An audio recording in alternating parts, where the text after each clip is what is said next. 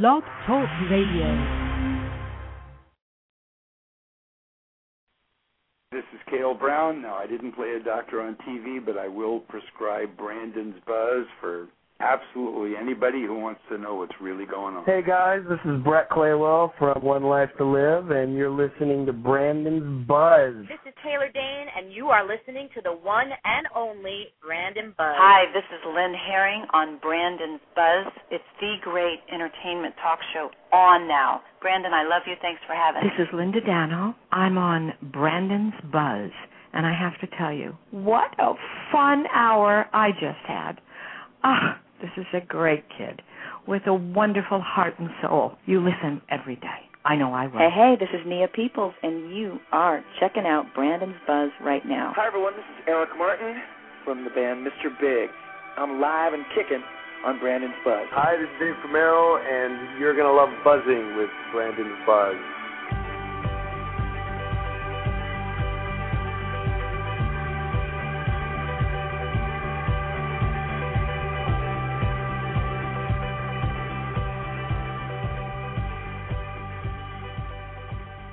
Hey guys, welcome back to Brandon's Buzz. I am Brandon. It is Tuesday, December 14th, 2010, 10 p.m. in the East, 7 p.m. out west, 9 p.m. here in Texas, and I've got a special presentation for you all tonight.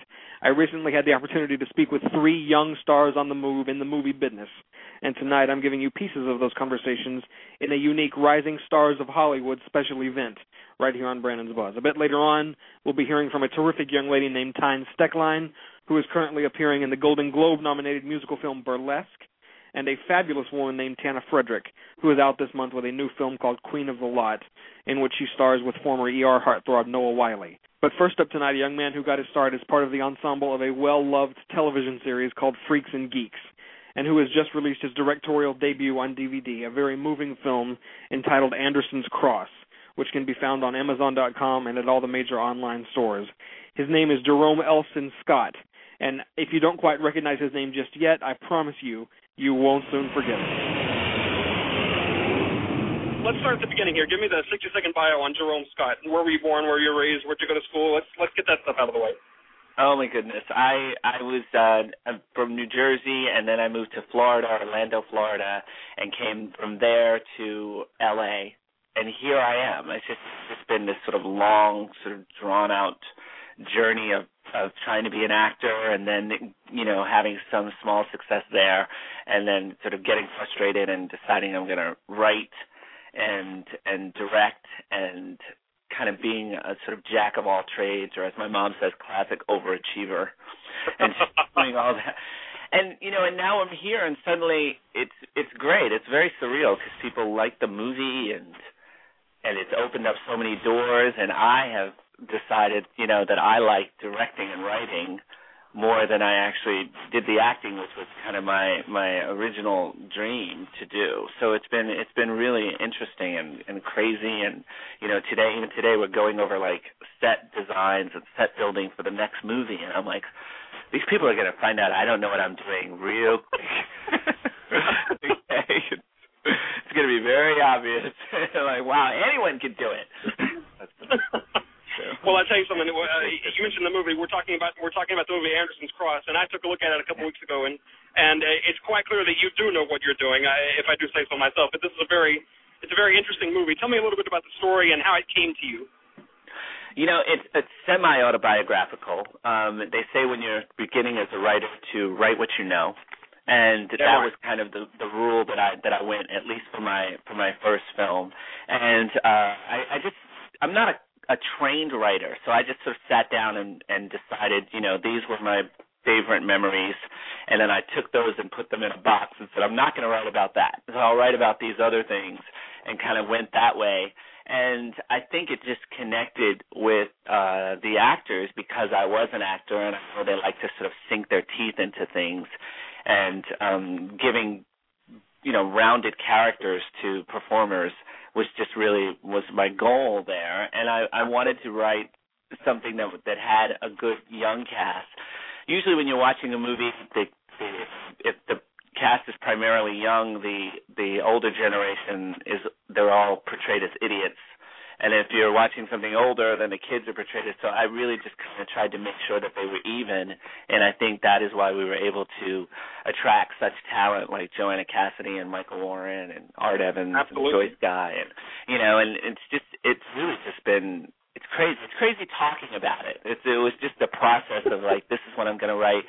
I love. I have an influence of, of other movies. I love coming of age movies, and as a writer director and being new, that's what I was doing. I was coming of age and really trying to put on paper and on film sort of what I felt up there. So it was you know, and, and having that that that kind of an upbringing where my parents allowed you know me and my brothers and sisters to be whoever we were i'm noticing that that is really rare and especially sort of nowadays everything seems to be we're going back to trying to suppress everything you know and and and make everyone the same and that's just not that doesn't work especially in the arts you know. So it was just really it was it was just kind of a labor of love and really fun and it's not that deep you know, I was constantly reminded that we weren't curing cancer.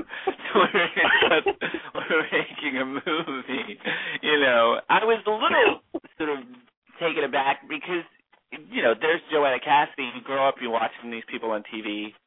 You know, Sure. and Michael Warren, and it was great to sort of watch their process. Um, but it was also nice to understand that they wanted to be directed, that they have the same wants and fears as any actor, and that they were still in it to win it. They were still there to to do the best job. No one was walking through anything, you know, and they were nice, great to work with. You, the kind of people you want to work with again. You know, during the audition process, we got to a place where there were two actors that were up for a part, and it really came down to: Do I really want to spend four weeks with that guy? Or do I want to go with the other guy? You know, and it was just like that guy's kind of weird. I don't know if I want to spend four weeks with him. You know, he's a great actor. So I, I started to understand the whole process, and that's what I love about writing and directing and doing movies is it's this constant learning process. I'm still learning. You know, I feel a little weird sometimes because I'll meet people and they'll be like, "Been in the business for 30 years and I haven't directed a picture," and I'm like, "Wow." You know, and they look at me and I'm like, "Shut up." so and it, it takes it it took so long for the movie to get done. You know, we're, we're talking a process of a good six or seven years to really from from the idea to completion. Half of the battle is just sticking with it and just saying, "Okay, I'm gonna I'm gonna stick with this."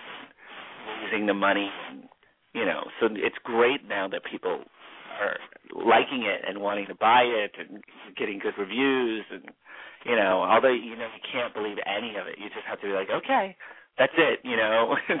So someone else likes it more than your mother. That's great. And you just kind of move on.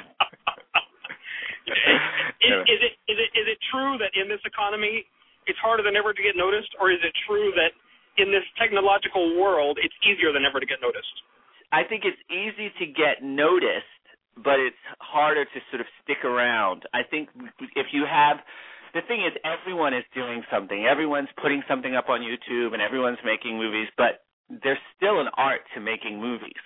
So it's harder to for someone to look at your film because they've got to wade through thousands of other things before they and by the time they get to your film they could be so sick of films so that's you know we used to be it used to be more of an elitist group that were making movies. It was like everyone now everyone is making movies. And i really kind of feel like we need, we need to come up with another name for what people are actually doing because i'm like that was not a movie. That was just a guy with a camera and his friend Exactly. you know? So it's it's that. But there's still i still think that if you have um, an art and you you have something to say and you respect the the the medium that you will find your way to the top that people will will notice the movie you know. And when i was a kid and my you know my mother was like well do you want to be an actor? Do you want to be an actor in show business? And i thought well gosh isn't that the same thing? And she was like no that's not the same thing you know. If you want to be an actor you can go do community theater and be happy but if you want to be an actor in show business you have to understand the business. And you know, for me, I always wanted to be able to have a conversation with Steven Spielberg, regardless of what my level of experience was. You know, and so that's the thing. I think there's a lot of young and even older uh, people in the entertainment industry that don't have an appreciation for the history of it. You know, they don't they've never seen Dustin Hoffman's work. You know, it's and it, you're it, I'm floored by that. So that was, you know, I, I grew up sort of watching those things and studying those things, and it's so much more available. You don't even have to have a, a, a lot of money to go to school. You can turn on Bravo and watch, you know, uh, the Actors Studio and get a half hour of Tom Cruise talking about the process. You know, it's just it's it's really it's it, that's what you need, and they're they're pulling the curtain back. I don't agree with pulling the curtain back completely, but they do pull it back some on DVDs. You get commentary, you know. Sure. There's there's ways to learn and to figure things out, and you know, and then you have to just sort of get out there and do it, and that's the hard part because then you have to sort of figure out your own thing. You know, I was the kid that was willing to get thrown off the set so, you know, I wanted to talk to the director. And, you know, there's a hierarchy. People are like, oh, you're not supposed to do that. And I was like, well, I'm not going to stand here, you know, while Judd Apatow is standing right there. That just that doesn't make any sense to me, okay, for me not to jump up and down, you know, and and make him notice me. You know, that was just kind of where I that's where I was. But I I don't recommend it for everybody. Everybody has to figure out their own sort of path and decide what they're going to do. And you know, it's it's worked for me. You know what though? I, I take your point very well. I mean, the the entire the entire process, the entire craft of it has been completely demystified. I mean, we live in a we live in an age where a five minute video on YouTube can make you a superstar, and you know we live in an age where uh, we, we talk about damned iPhones. This iPhone is a camcorder, basically. I mean, you can record anything you want to with this damn machine, and it's right. You, you know, it's we live in an age where anybody can do almost anything, and so that makes the true artists difficult to discern. I think. Absolutely. And someone may stumble upon something. There may be some, you know, kid in Virginia who really is has a talent, you know, and and has a way with the camera, and, and that's the thing. So you can't you can't not look at everything you have exactly. to sort of search through everything, and then so it's it's really interesting because I think before the studio system, which I'm a big fan of, you know, although they were not too kind to minorities or women, um, I was you know I loved the system of itself of you know the agents and and the talent scouts getting up early in the morning and and looking for talent. You know now it's a thing where you know you can't even get an audition unless you have a specific agent and you know, and the casting director won't see it, and and I'm like, when did that happen? What? How is the kid, you know, from Iowa supposed to get in here? so it's it, and and you you take it on. So you know, I I now have a rule that like two parts, at least two major parts of my movies, have to go to unknowns, people that have no experience. You know, there's you have to find some way of sort of giving back. You know, and we hear so much about Steven Spielberg giving back and helping people. I, I, everyone had that attitude. Then we would just be we would we would find these artists and we would have you know another James Stewart or Katharine Hepburn or you know that's that's what we have to do. We have to find this talent that is stuck somewhere but doesn't you know isn't Judy Garland's daughter or you know it it just has to be somewhere. Not that we don't love Liza, we love. wow. You know, it's, really it's a fair point. Though. It's, it's hard to get your it's hard to get your foot in the door no matter what you're doing. But I, I would imagine that in that town, especially, it's hard to get your foot in the door because everybody goes to that town trying to get their foot in the door. It takes so long. You're there and you're auditioning, and you know, wow, I've been with this casting director, you know, over a hundred times, and suddenly they decide they're going to use you. But it does. It takes forever before you know it and then you don't realize what you've become until you see yourself up on screen and then you're like oh i'm you know ten years older than i was when i started. I'm you know it just becomes this thing and it's still a visual medium. You know now we know so much about people and the actors that it's hard for us to discern who they are as a character. It's just, it's really gotten to this big place where you know there before like stars would stop when they got too big for their parts. Like, you know, Jane Fonda or Elizabeth Taylor, they gave it a break because they're like, my persona is so big that even when I'm doing a great job, people can't see past this, you know. So I had to sort exactly. of step back, and then they would come back into it. Now they make these people. I know these people before I've even seen their work. I know everything about them. I know where they live. I know how old they are. I know, and I'm like, I don't need all that information. I just have just. I love movies, and I love sort of the entrepreneurship of, of Berry Gordy, who is the founder of Motown, and what he did and what he was trying to do, and how he sort of laid the groundwork for all of us. When everybody thought he was crazy. When everyone thought he was everyone thought he was crazy, you know, and uh and I love uh I love Tom Cruise. I love the way that he has operated without the studio system but has yet managed to maintain a career over decades. I think he's very rare nowadays. Um and and his choices and I can, you know, the calculation it's it's I know that when I spend my 15 bucks that he has tried to make a great movie and I think that there's not a lot of actors that can I can depend on that way. You know, it may not always work, but I know that that there was a, an attempt to not give you crap. so that's you know I feel that way about very few people, but I I think he's one of the people that that I, that I feel that way about and you know I, I I'm one of those people that kind of understands. It, it seems like there's a lot of people that that are out there that people sort of take for granted, and then we spend like you know decades as an industry trying to emulate them and trying to find the next. You know, it's like let's find the next Julia Roberts. It's like there is only one. you know, it's just just there really is. And if it was so easy, we would have. If what she did was so easy, we would have found one a long time ago. You know, but I think sometimes these people make it look so easy that that, that people start to sort of dismiss them. And that's the thing I like. You know, everyone's like people are trying to do things and and you just realize when we were auditioning people, it's just like American Idol acting when you're sitting behind there and people come in and you're like, "Wow. wow." you know, and it's just like, you know, wow. That's all you can do is just and you're like, "I can't believe that."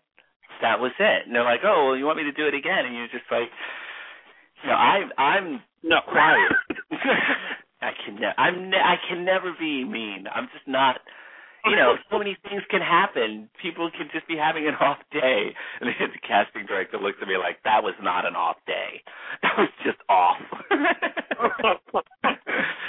so I'm like, "Oh well, okay."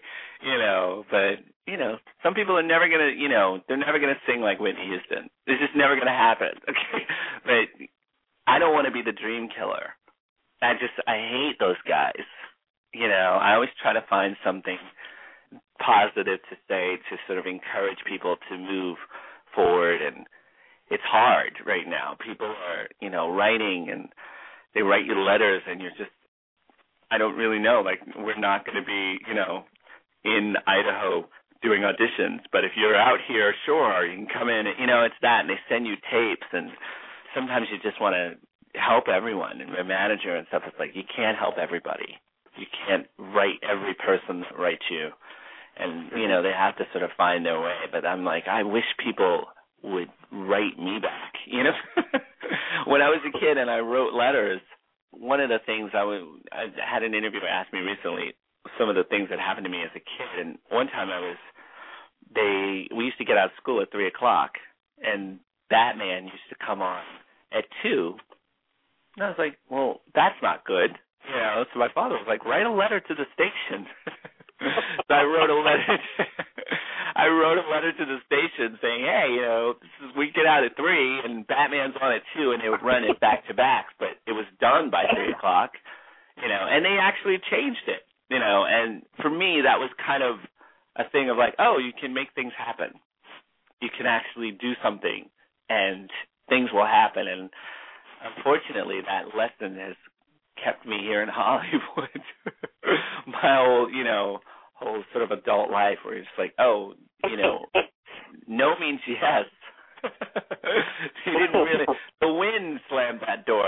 It's just you know, he didn't slam it. was the wind. Didn't you feel it? That's what happened. I want to tell you that I recorded what you just heard on my iPhone a couple weeks ago, and so if my voice sounded a bit odd there, that's why. Also, I want to remind you that Jerome's film, again, is called Anderson's Cross, and the DVD is in stores now. Up next, a terrific young woman who started as a dancer and who, as you're about to discover, was working with the late great king of pop Michael Jackson when he passed away tragically last year.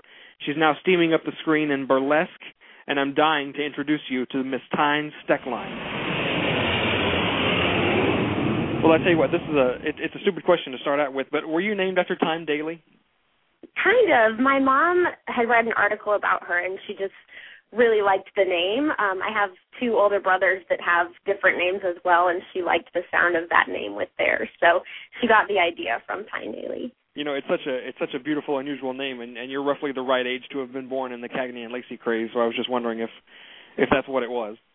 Yes, uh huh. Not too many people guess that actually, but yep. so uh, let's kind of start at the beginning here. Where were you born? Where were you raised? Where'd you go to school? Let's get that stuff out of the way. I was born in Aurora, Colorado, and I grew up dancing there. That's how I got into dancing. My mom was actually my dance teacher growing up. And I moved out to Los Angeles right after I turned 18. I think like a week after I turned 18, I re- I moved out and I didn't actually go to college. I just kind of came out and started dancing right out of high school. Was it culture shock leaving Colorado for LA? Yeah, a little bit. I had been out here. My mom would bring me out from time to time when I was younger for fall break and spring break and in the summer and stuff. She would bring me out to take dance class and kind of get used to the setting because since the time I was about 12, I knew that I wanted to come out to California and try to dance as a career. So I had been out here a little bit, but I moved by myself, so it was a little scary and nerve wracking at first you know, I live in Texas and I make it out to LA maybe once a year just to, you know, hang out and check up on things and and it's it's a totally different world from Texas. Totally different. I think it's a very different world from anywhere. It definitely takes some getting used to. You have to find your your niche here, I think, for sure. From reading up on you, it sounds like you always knew you wanted to be a dancer. Is that fair? Definitely. Tell me what it's like to find your life's passion at 3 years old. I mean, can that be a little uh, can that be a little frightening? Yeah, well, I don't think I found it at three per se, but like I said, probably about twelve. That's when I knew. Um, I started competing at dance competitions when I was about eight years old, and I just loved performing and loved being on stage. And then I got a scholarship with LA Dance Force, which is a program ran through the Edge Performing Arts Center in California. So I was out in LA for about three months dancing, and I just loved every minute of it and I was like, I want to do this. So it's actually, you know, really cool for me that it's happened. Absolutely. I was I was kind of reading up on you this morning, you know, just kind of getting getting my bearings about you and and you know, reading about how you were uh kind of a maniac for studying the different the different ways of dance and you know, you think about different kinds of music. There's jazz, there's country, there's, you know, all the different genres of music, but you don't necessarily think of the different genres of dancing, but there really are. I mean, there's you know, there's a way to dance for the hip hop side, and there's a way to dance for jazz. There's a way to dance for ballet. Uh, talk mm-hmm. about the different the different kinds of dance. What you like best. Growing up, I took a, a dance studio, um, the studio that my mom taught at, and I took everything there: ballet, tap, jazz, hip hop, modern, lyrical. Um, and then I also took at a Russian ballet school, International Ballet Academy. I took there all of high school as well, which was a very strict ballet training program. But I think it's really important as a dancer, especially if you're trying to make a career out of dance, it's really important to keep up with all the different styles of dance because they all relate to one another and really help with one another. And also, you can do a lot more jobs if you have the different styles of training. You know, it's more limited if you only are a hip hop dancer or jazz dancer or whatever. But I think my favorite is probably contemporary or lyrical. Okay. Um, I don't get to do that too often out in Los Angeles because it's not as big in the commercial world, but I get to do it from time to time. When you tell people that you want to be a dancer for a living and you want to make that your career, do, do they look at you like you're nuts? Yeah, absolutely. Um people don't get that and they're like, "Oh, you can you can make a living that way?" Yeah. Or people will say, what kind of dancer? You know, it's it's a question that people don't don't quite understand. I actually danced in Vegas for a year. I was working for Cher, at her show at Caesar's Palace. And so, you know, I would meet people there and they'd say, Oh, what do you do? And I'd say, I'm a dancer and that's not something you want to say in Vegas because yeah. people are like, What are you what kind of a dancer? So I don't think the general public get that you can make a living out of it. And even jobs that I'm on now, you know, I'll be getting my hair and makeup done for a job and they're like, Oh, so what do you do other than dance? Like I just don't think people realize it's a profession just like, you know, singing or acting or any of the other arts. And it's funny because it's one of those things that kind of happens in the background of things. I mean, you look at any award show, you look at any music video, you look at any anything. It's always going on in the background, and so you, you sometimes you're not even completely aware of what's happening. Exactly. Yep. We're always usually background to the main act, exactly. I guess. So exactly. yeah, I think people don't always realize it. Is it a tough community to get your foot in the door in? It is because it's definitely a smaller world than acting. I know I'm I'm trying to do that some as well, and that's a much bigger world. There's many more people, but at the same time, all of the dance auditions you go to, you go in with hundreds of other dancers, and you're in big groupings. So you have to make yourself stand out amongst the other 20 people that audition with you at the same time. Whereas, like in an acting audition, you go in the room by yourself with the casting exactly. director and dance. You know, you're dancing with how many other girls or girls and guys around you. So it's tricky to find a way to make yourself stand out. And I would imagine But that when you're in when you're in a room with 20 dancers like that, they've all got the same base talents that you have, and so it's it's that much harder to to make yourself stand out. Yeah, exactly. And so is is it like singers and actors? I mean, are there agents and are there, you know, I mean, do you have people who are who are there to help you get in the door?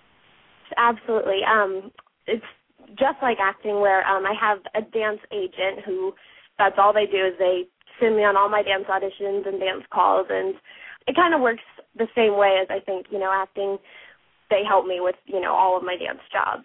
And most of the calls actually are by agent only. So if you're a dancer out here and you don't have an agent, a lot of times you can't even get into the auditions. And you, I would imagine you, you don't have things like open mic nights or you know things same things for for amateur singers or actors to get there. I mean, I, it sounds like you almost have to ha- you almost have to have an agent.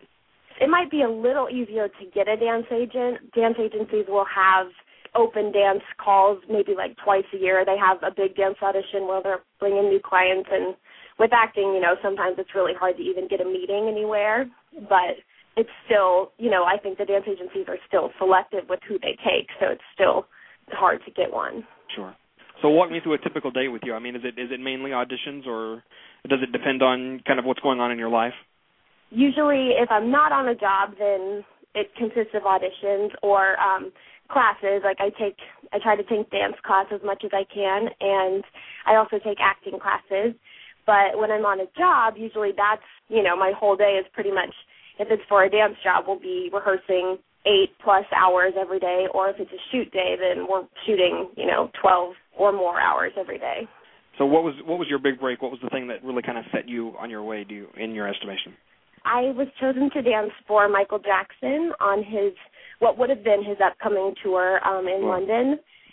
So I rehearsed with him for a few months and then unfortunately, you know, when he passed away, that was, you know, a very tragic thing for all of us, but they made the movie This Is It out of it. So I was in This Is It as a dancer as well and I think that, you know, made me a little visible to the public, I guess. Absolutely. You know, as someone who grew up, I think I was six or seven when when Thriller really hit, and so, you know, Michael's music really Yeah. is the soundtrack of my life, and I can only imagine what it must have been like to be in his presence. I mean, you know, I, I don't I don't believe that I can think of anyone who moved or inspired more people around the world than Mike did merely by you know by moving his body by the sacred poetry of his, of dance by the sheer physicality of his expression.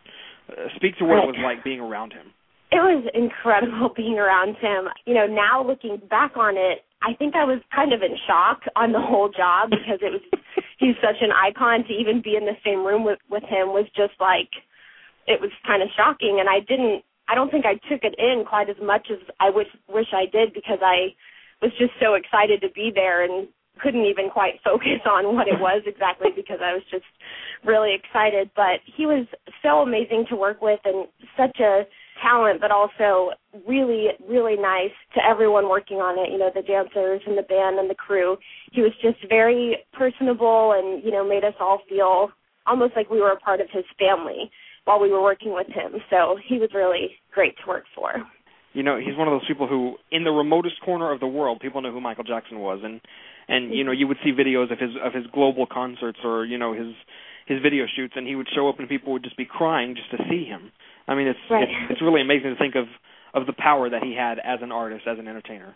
Yeah, it is, and you know, unfortunately, we didn't get to do a performance on stage with him, which I was really looking forward to because in rehearsal we would watch old videos of his stage shows and whatnot, and we would watch the audience just like bawling the second he stepped on the stage, and so I know I was really excited to feel that energy and be amongst that, you know, in the the live shows, and unfortunately we didn't get to do that, but just being in the same room with him was just as awesome, you know. And when you heard he had passed?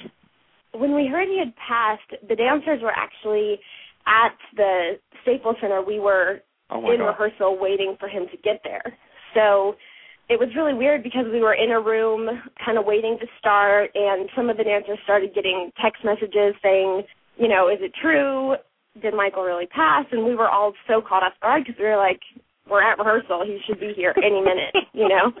Wow. So so it was really crazy and we we were all together which was nice kenny ortega the director of the show pulled everyone out into the stage area and you know kind of told us what had happened and it was nice that we were able to be together to find out but at the same time it was just so surreal and very very upsetting you know, before seeing it, I had feared that this is it would be, you know, nothing but a morbid kind of ghastly experience. But it was quite the opposite. You know, it was almost, it was almost life affirming watching this man literally right up until the end of his life, sharing his Mhm. immense talent and passion with the world and you know with the people around him.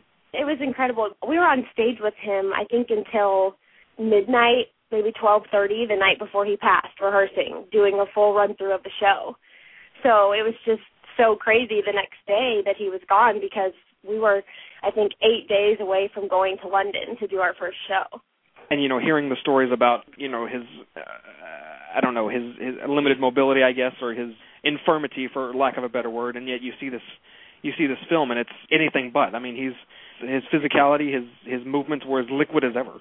yeah i mean we we were just in awe you know to even be there and yeah he was dancing and rehearsing and singing and found it amazing and so for us it was so shocking when it happened because we had been preparing for a show you know and then we would have never known that he was unhealthy or sick at the time you know So talk to me about burlesque. Here you are, you're rubbing elbows with two more icons, Cher and Christina Aguilera. talk about, you know, living examples of tenacity and self-awareness. I mean, what did you, what did you learn from being in their presence on a daily basis?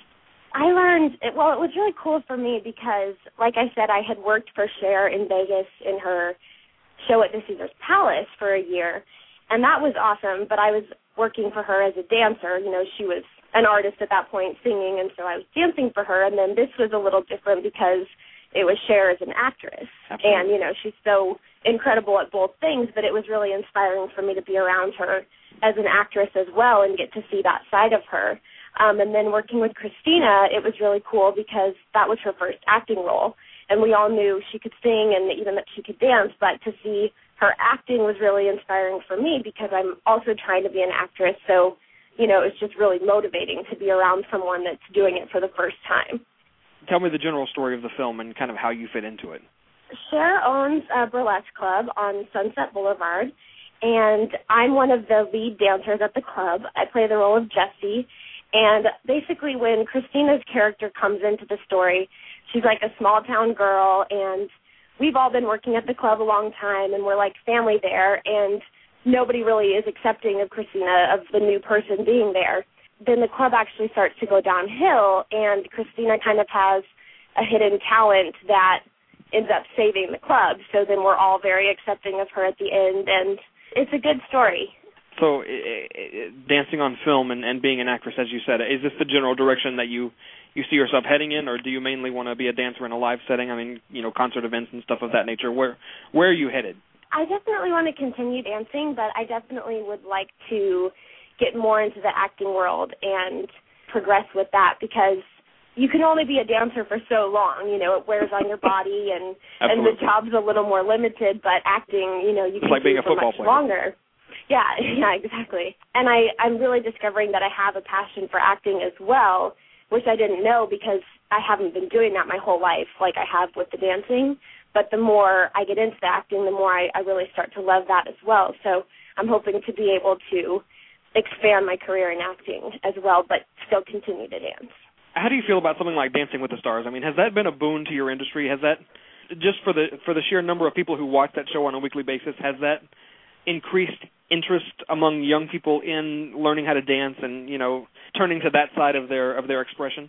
Absolutely. You know, I think Dancing with the Stars and So You Think You Can Dance and all of those shows are really great for the dancers industry because it gets people excited about dance and it you know it's so prevalent in the commercial and television film world right now that it provides a lot more jobs for dancers because people are you know actually excited about it. Especially i think on dancing with the stars seeing these celebrities or whatnot that have never danced before in their life and then watching them learn like it makes people understand dance a little bit and get into it. So it's great for dancers And also watching people like Jennifer Grey who, you know, rose to fame being a dancer and then, you know, hasn't touched it in 20 years and now she's she's back on top at uh, age 45 or 50 whatever however old I mean it's amazing. right right So what's on the horizon for you? What's what's coming down the pike in the short term?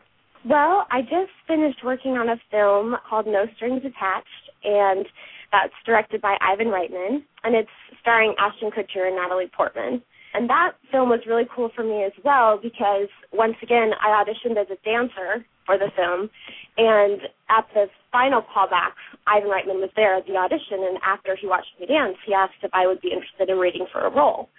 So I got a small role in the film. Also, I played the role of Victoria, and that was really great to be able to not only dance but to act on another film as well. And you know, he's such a major, big time director that it was Absolutely. really a great step forward for me.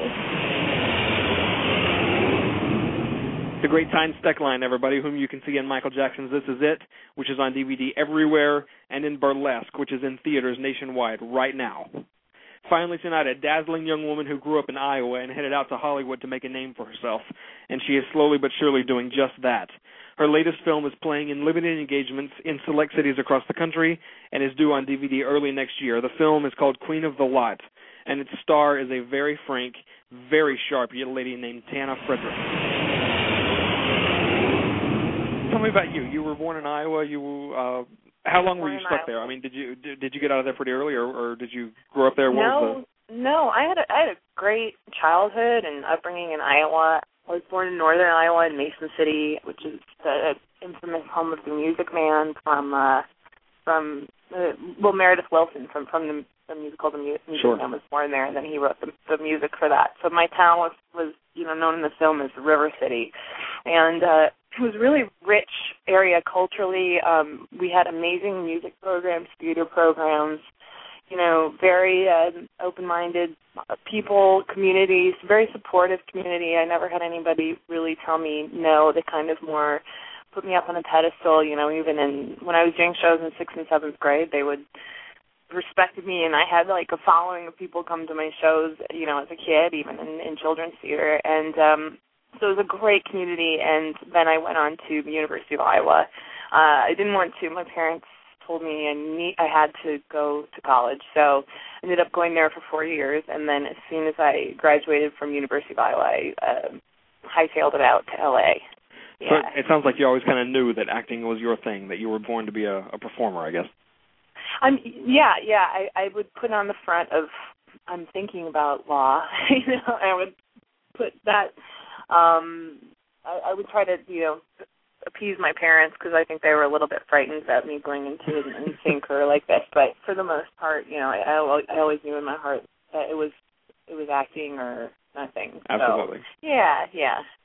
You know, uh, in in my spare time, I'm a writer. I have a blog, and I've got a couple of unfinished novels on the shelf. And and you know, the best the best advice that I ever heard in terms of pursuing a career as a writer is don't ever call yourself an aspiring writer. You are a writer. You, you're not an aspiring anything. And Exactly. you know, I'm wondering if if acting has a similar mindset. If if should you call yourself an aspiring actor, or should you call yourself an actor, regardless of of you know whether you ever do anything that's on film or famous or you know anything like that. Uh, how do you feel about that? I think that's a fantastic quote. I think that's wonderful and completely accurate because a lot of us as artists apologize. We try to apologize for the work that we do because it's sometimes not, you know, it's it's looked down upon and people don't take you seriously when you call yourself an artist, but you have to almost really embrace it and protect that part of you and really nurture that part of you to facilitate creativity. And I would I would definitely say that nobody should ever call themselves an aspiring actor because it's like saying I'm I'm an aspiring human being. exactly. We're all you know, we're all capable of creating art and if that's your passion and you choose to be an artist then that's what you are and wear it proudly and and I think that the only people who say aspiring are those who maybe don't understand that to be an artist you have to fully embrace exactly. that and uh and people who are apologetic still about their craft you know? And and I, and I I remember when I first moved out here I was embarrassed to say I was an actress because there's so many there's so much stigma attached to that you know? And um i had so many waitressing jobs and they're like so what do you do? You're an actress right? And you I, I for a while i was embarrassed and i was like no actually i'm a law student. And people will change their attitudes and be nice to me and leave me a better tip. You know? But um the minute that I started saying yes, I'm an actress, and and I stopped apologizing for it myself, I think was the minute that people stopped noticing that hint of of embarrassment in me and and really gave me respect. Art is completely subjective. I think that's the beautiful part of of what we do. And I don't care if you've written a children's book that's been written by two people, you're still an artist. And no that deserves you know, that deserves a lot of a lot of credit to Absolutely. yourself to create anything is putting yourself out there for criticism for you know it's it's frightening it's putting it's it's putting you know your soul out there so to create anything and put it out there for people to judge and see deserves the highest praise like at any level so talk to me about about uh, moving from Iowa to California. I mean, it, I can imagine that it was as as empowering and liberating for you as it was absolutely horrifying. it was actually um it was actually more horrifying than empowering and liberating. it was terrifying. I I was man, I was freaked out for like 5 years. I was sleeping 14 hours a day and I remember driving here was just a nightmare. I couldn't believe that you you had to sit in your car for an hour and a half to get you know that I had to get, sit there to to get to the job I was the, yep. the restaurant I was working at. That took a whole hazing sort of thing, and people were angry drivers, and the culture was just so weird. And uh it, I mean, it's it's on another part of it. It's it's on the other side of the country almost from Iowa, so it's like huge culture shock. And a lot of people were telling me to um get nose job get um you know straighten my hair uh pigeon you know people people who had been in the business doing character work on commercials were giving me advice and I didn't know who to listen to and it was just weird. It was it was it was kind of scary actually and uh I didn't know what direction to go in.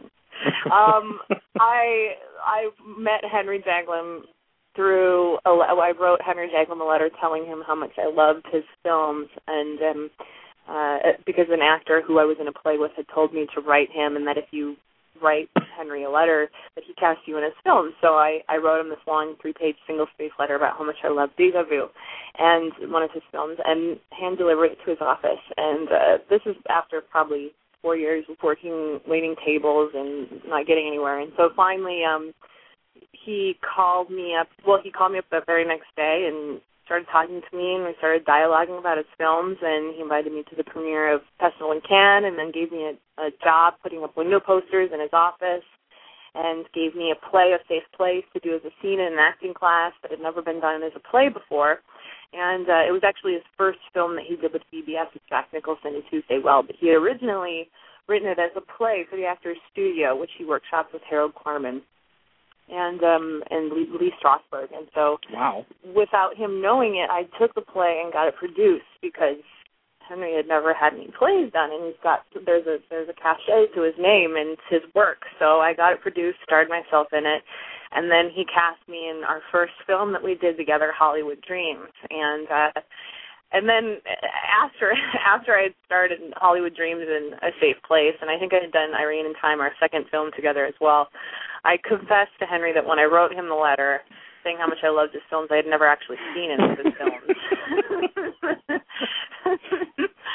but um, you know, uh he loved that. He thought that was great. That's, that's what actors had to do, and of course by then I had seen Hey, whatever works. films. Yeah, it's it's just all about getting your little pinky toe in the door. And I'd seen all his films, and and he and I are a great match. Um, totally compatible. We're both total hustlers, and uh we're great. We make great. We have fun making art together, and so we have done four films, five plays together. Um, and that was kind of my that was my path. You know, everybody has a different path out here, I think, and uh I fell into it. Luckily, serendipitously, not so serendipitously because I actively went after it, but it was it was that he's definitely my angel. Wow. So you're kind of like De Niro to his Scorsese. Yes, yes, I yeah. From your mouth to God's ears. yeah, I mean Henry's films are very um women centric, business centric. They're all about either oh, mo- mostly about women's issues, which uh which is really nice to have a director who respects women and really gets in there and does films about about women. And then he does great satires on the business. And so we've been making a series of of those type films. He's been, you know, he's made 18 films, I Wow. think, and I've been in four of them now. So I'm I'm very very proud of that and very very fortunate. Yeah, we just we don't stop working. Great. So talk to me about Queen of the Lot. What's the what's the story here, and how do you fit into it? It's a sequel of sorts to my first film I did with Henry called Hollywood Dreams, and it's about a girl who comes out from Iowa in the search of fame, and um she's sort of an Eve Harrington from All About Eve. She's the Eve Harrington, come Kim Kardashian, um, come Paris Hilton, come Lindsay Lohan. In this film, she has now achieved B-list status, doing three action ser- action films. Okay. So she's become an action hero, and so she's you know she's a joke basically, and but she has achieved some sort of fame, and um she has an ankle bracelet on for for for getting two DUIs and is under house arrest. And uh is has addiction meetings that she needs to attend. And um then she's dating an A-list actor trying to, you know, climb up climb up the ladder. She wants more, of course. She wants to be an A-list actress and do better quality work. And Dove uh Dove is her boyfriend's name, and so he's an A-list actor. And and uh she ends up meeting his brother Noah Wyle, who is a failed novelist, and okay. ends up falling in love with somebody who doesn't quite meet her, uh, uh, who isn't on her syllabus of how to be famous, you know, and she doesn't know how to process that. And uh it's really a romantic, sweet love story, um, and an amazing cast of characters. She goes home to these brothers' house, Noah Wyle and Chris Rydell's house, and meets their family, who consists of Peter Bogdanovich and Kathryn Crosby, Bing Crosby's wife, and um, Mary Crosby, Jack Keller, Dennis Christopher from Breaking Away, um, Daisy White, uh, all these great Hollywood pedigree stars, Paul Sands, who are in this family, and um, they play. They kind of represent old Hollywood, the old Hollywood studio system, and the demise of that. And uh, it's just, it's it's really cool. It's very, um, you can't take it with you, combined with a really nice love story of the 40s type. Wow. I mean, it's not set in the 40s. It's a, Sure. but it has that feel to it, and um, I think it's really a, a delightful in the sense that it's it's got so much acerbic wit in it, and um, I like I personally like love stories that are a little bit dark and tangly, and I think that this one is. Wow. Talk to me about working with Noah. You know, this whole country had a crush on him a generation ago when he when he burst through with the ER. Talk to me about working with him. me too, me too. The ironic thing is my mom's a nursing professor at a community college in Iowa and she, we didn't watch any TV. She was very strict about me watching TV, but the one show we watched was ER Wow. with Noah on it, and so that was that was pretty wild being able to. I think I've been asked by every woman in the country who's seen this film, what was it like to to make out with Noah Wyle? No question. All these women are like, wink, wink, nudge, nudge. Aren't you lucky you had those makeup scenes with Noah? It was, it was, but he, but that was that was of course a bonus. But he is such a sweet, amazing actor. He really is. I think this talented leading man that um And you know, very underrated just because of the way he looks. very yeah. He has done bit parts in not bit, but he's been in films like Enough uh with Jennifer Lopez and um A Few Good Men and played these smaller parts in these films and Henry and I both saw him as this gallant leading man, you know, who is has this sexy, you know, charisma of Jimmy Stewart and um uh, Henry Fonda and and he he was like that. Working with him was was amazing. It was like this amazing game of tennis. There was we were just back and forth on everything. It's it's the best it was basically the best you know leading man I've worked with and and he and I just didn't stop. It, it was just like snap snap snap snap you I'm going to throw this at you you throw this back because he's so bright and he's so emotionally available so we had great chemistry and um I think that that translates so we've gotten great reviews about the chemistry of Noah and I, and, and I think that's really rare that you see that sort of Tracy Hepburn banter Absolutely. in films nowadays. So I feel really fortunate to have had that experience. It was it was great. You know, you name check Paris Hilton and and Lindsay Lohan and the Kardashians. Tell me what you think about these girls when you when you know when you uh, especially you know when you when you see Lindsay Lohan. I I had a chance to talk to Eric Roberts recently. Uh oh, I know Eric. Yeah, the great actor, and- are good friends of mine. Yeah. and you know he's he's been through some pretty well publicized drug problems and you know when you look at Lindsay Lohan you know in and out of rehab and uh, seemingly from the outside anyway throwing her life away and throwing her talent away for you know nothingness it's it, it it drives me crazy and it must drive you crazy too when you see these girls when you see yourself trying to make it and then you see these girls who have made it and they're just tossing it away Well, that's what the film really deals with, and um honestly, I I come from like a long line of of people with addiction problems in my family, even in Iowa. My grandfather was in was in was a fighter pilot in World War II, and I think that he had a lot of anxiety issues, and uh, you know, he raised nine kids on a farm in Iowa, and he was an alcoholic, and so my I went through my mother dealing with that, my aunts dealing with that, um, and I think that the addiction problems stem from a much greater problem, um, which is uh, which is it, it's, it's an underlying problem of having feelings of fear and anxiety, and especially with women now. I think that, and with with uh, celebrity status, I think that there's such a struggle. I mean, trying to get famous, I believe, comes from some childhood scar that you had, something where you weren't, you felt you weren't seen, and, and you have this emotional need to, to be seen and to be acknowledged. And I think that a artists are the people who put themselves out there to be judged, and that's a scary thing. I think that when when you go after